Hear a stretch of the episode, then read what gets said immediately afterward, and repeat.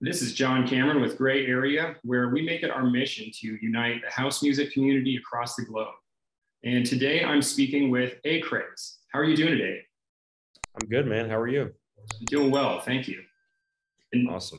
You know, your career really gained momentum since your cover of Do It To It by Cherish. What, what has that release done for you? Where do I begin? Uh, I feel like that song has just put me in another stratosphere. I feel like I started, like I, I always say this, I remember starting in my bedroom years ago and uh, just just making music in my bedroom. And now I'm traveling the world. I'm in Brazil right now for a show, and it's just, oh man, it's so surreal to to be able to do what I love and uh, to do to be able to do it at this level as well. So it's it's actually really fucking cool. That's really cool. Brazil. What what have been some of your favorite uh, your favorite places to visit or favorite gigs to play so far? Favorite gigs, um, Tomorrowland was super sick. I've always wanted to play at Tomorrowland. Uh, Ultra Miami. Uh, I actually played Ultra Croatia and then Ultra Europe. So I played three Ultras this year, which was really sick. Um, they've all they were all amazing. Um, I have we went to uh, Sensation in Amsterdam. We had a show with DJ Snake at Parc des Princes. Uh, it's like you know I think it's the the PSG Stadium. It's like a massive soccer stadium, and that was really cool. Uh, my favorite place to be, Greece. I love being I love being in Greece. The the islands is, definitely my vibe. I get to put my hair down and just just be free. Um, uh, I love being on a boat, especially in Greece. That's that's my favorite thing to do, especially with my team. Um, but yeah, I, I feel like I'm missing a lot of shows, but those are definitely ones that uh, have been highlighted since I've been touring.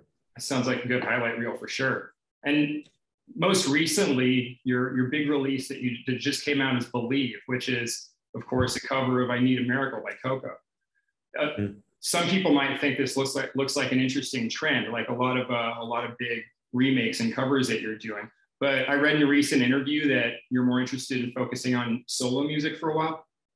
Yeah, I mean, I definitely want to stay in the you know original realm, but there's there's always something in uh sam there's just something about sampling that I feel like that that there's just always going to be inspiration there for me. You know, there's always going to be something there that I can, you know, when I'm not feeling the original stuff or maybe I'm kind of like stumped or something, there's there's nothing there's no good feeling other than, you know, finding a good sample on YouTube or, you know, you go to the the vinyl store and you, you go find like some cool vinyls and you, know you find some cool samples that way too. I feel like it's just uh you know sample sample digging and knowing you know knowing how to like actually find a good sample and knowing how to manipulate it it's definitely an art itself. So i think it's really cool.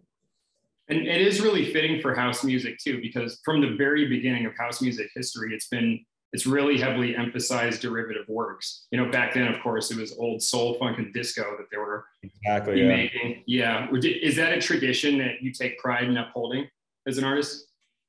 Yeah, it it is. Um, I I don't know. There's just there's just not a lot of uh, nostalgia in in the older days for me. You know. I see. Yeah. And speaking of the old days, take me take me back to the very beginning. What what were your first experiences of music? Like, what were the first things that caught your attention in music?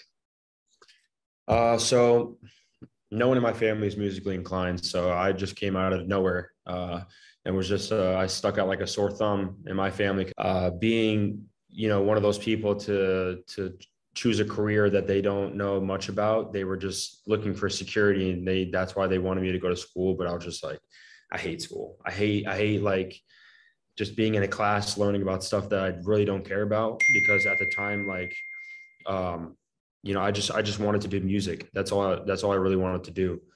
Uh, So it was school was not even an option for me. So I was kind of like in a in a bad stump.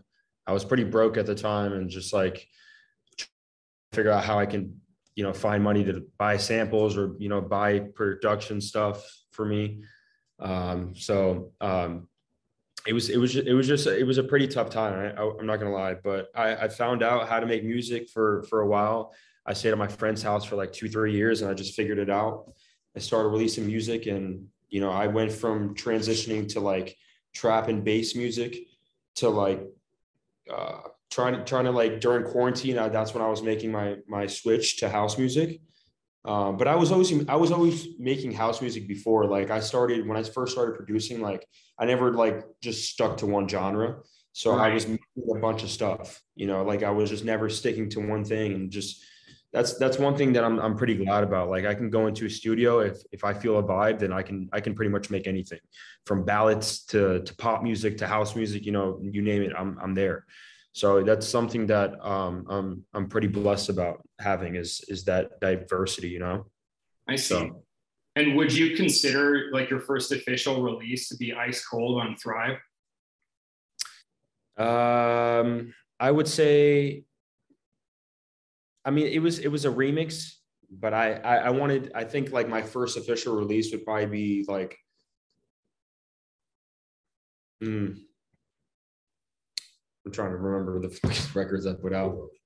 Sure, oh, yeah. sure there was a lot of stuff you produced that didn't get an official release before then too. Yeah, I mean, I I put out Pull Up, which was like a like a bouncy, clubby type of record on on Maca. So I, I guess that was like my first record um, as as me on a label. So I see. And then what what led you to switch to house music during the pandemic? Like I said, I was making house music for a while. I just yeah. never I never stuck to it, you know. So I was just like making it here and there.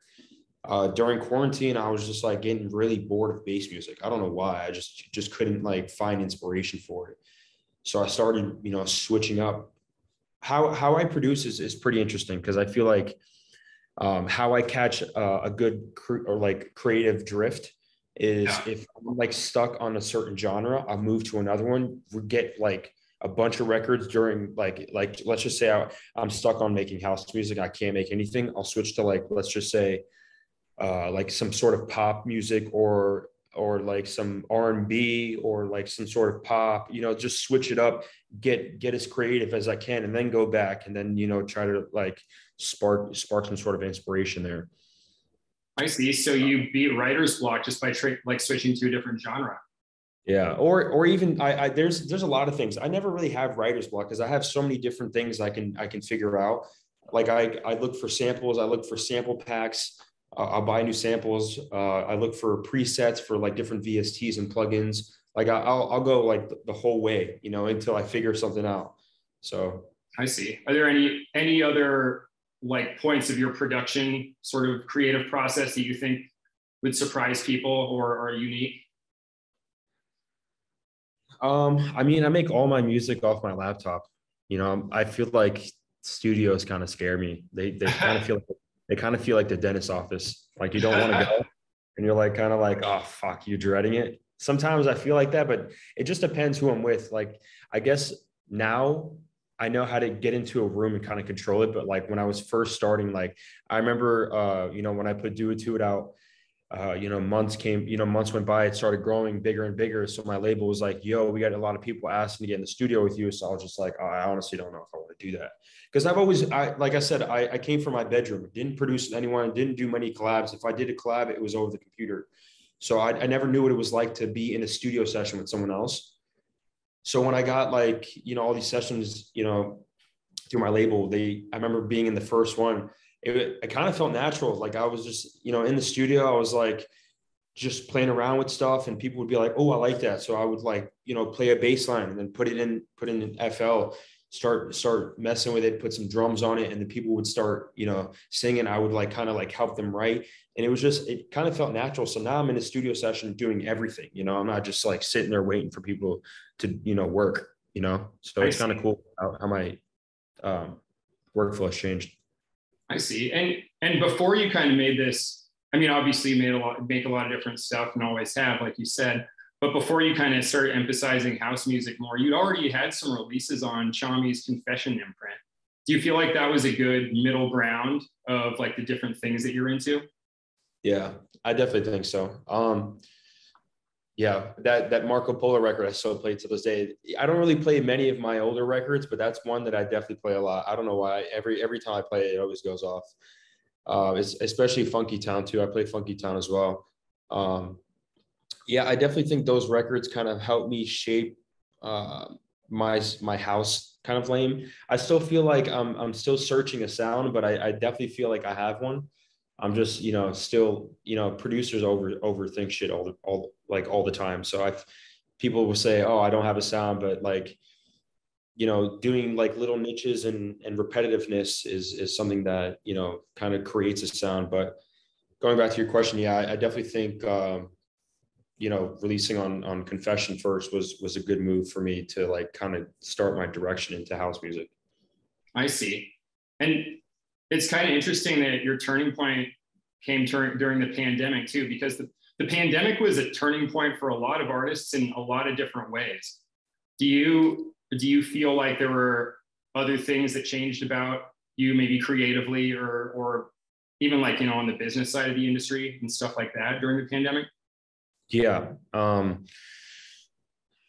I remember like during the pandemic, like um, it was it was just like me and my manager just always going back and forth on like, uh, you know, we would always say, um, you know, if if we work hard now in, in the pandemic when nothing's happening, because there was no momentum for anyone, you know. So I was just sitting there like every every day, like 15 hours a day. I would wake up at like eight o'clock in the morning and then work like all the way until like maybe midnight, and just do the same thing over and over. I wouldn't even leave my room to eat sometimes. I would bring the food in, in the fucking room and just eat. Wow. Um, yeah, I, I was, I was grinding. And I always knew like if, if I worked hard where no, no one was kind of like moving, that I would come out like, you know, with some sort of, you know, momentum and it, it worked, you know, I made a lot of records during during quarantine, so it, it really helped. And and even even learning the business side of things too, like you know, my manager was always reading books and you know finding different articles reading you know about business and stuff and it kind of helped us like you know along the way especially like what we're doing now um, it definitely helps knowing the business side of things because it, it gets pretty scary you know because you know there's there's a lot of people that that come into this doing uh, record deals or or even signing re- records to labels and they don't even know what they're signing so it's like uh, getting getting a good team, getting a good lawyer on your hands. I feel like you know it's it's something that you should do if you have time to like kind of sit there and, and and build your your vision. I see. And house is kind of trending in an interesting direction, and really it has been for a long time now. For like a number of years, it's been sort of had a lot more mainstream interest. You know, it started with like Fisher having a Billboard number one and now it's like Drake and Beyonce are dabbling in house a little bit. Do you like this? Do you hate it? Somewhere in between. What do you think? What do you think could come out of this? I think it's cool, man. I think like seeing seeing new faces in in the industry is is, is special. I feel like that's that's the way that you know we see all these massive artists like you said Beyonce and Drake getting into house music. I think like that only helps you know the genre even explode more. It becomes I guess it, becomes more commercialized, but it also gives artists uh, like a better chance to like, uh, I guess like there's a bigger goal, you know, now, you know, it, Drake's in, in house music, you know, now it's my dream to even collab with him. Now I know there's a chance. I didn't even know he was like, I didn't even know he was like into that shit, but Beyonce too, like that's so sick. Some people will think differently and be like, why are they in, you know, they don't know anything about the, the, the music, the culture, and I, I think like people think way too deep into that those kind of things. I think if people are are putting out good music and, and pushing the, the genre, I think that's that's what matters, you know. I see. And and you know, technology always pushes electronic music, kind of just by definition. What yeah. you know, you keep up pretty up to date on different production methods and software and things like that. What do you think? What methods or software do you think could evolve the house sound while it's going through this period of sort of mainstream interest? Honestly, like I think like I, I hear I hear a lot of people starting to use like a lot of uh, or I'm starting to see a lot more like physical hardware being used. As, you know, like the you know the Prophets you know all those physical hardware via or synthesizers and stuff like that. I, I see that coming yeah. back a lot. I even use it myself. So i think it's cool. And even sampling too like just the, the the mash between the two i think that's like that's bringing like a very old vibe back into the into the scene which is really sick i see and on the dj front obviously now you're you're gigging a lot more what are you doing to keep yourself excited as a dj since you have a lot more performances to give? That's easy. Uh, playing new music. Playing new music is like a different type of feeling, you know, like when you got a new record and you're about to do a show, you're like, I'm always amped up to play and see the reaction. I think it's that's that's what we all, you know, want to do is just DJ and play our new records and hope to, you know, you work so so long on a song, it's like, you know, are people gonna like it? Are people gonna vibe to it? You know, that's that's one thing that you always think. But if it goes off, you know, that's like it pays off right there, you know. I see. And people who are fans of your music, what do you think they might be surprised to learn about you? Any any hobbies or interests or anything like that that have been sort of out of the spotlight? To be honest, like I don't really have many hobbies because like I don't really have time to do anything because I'm touring right. so much.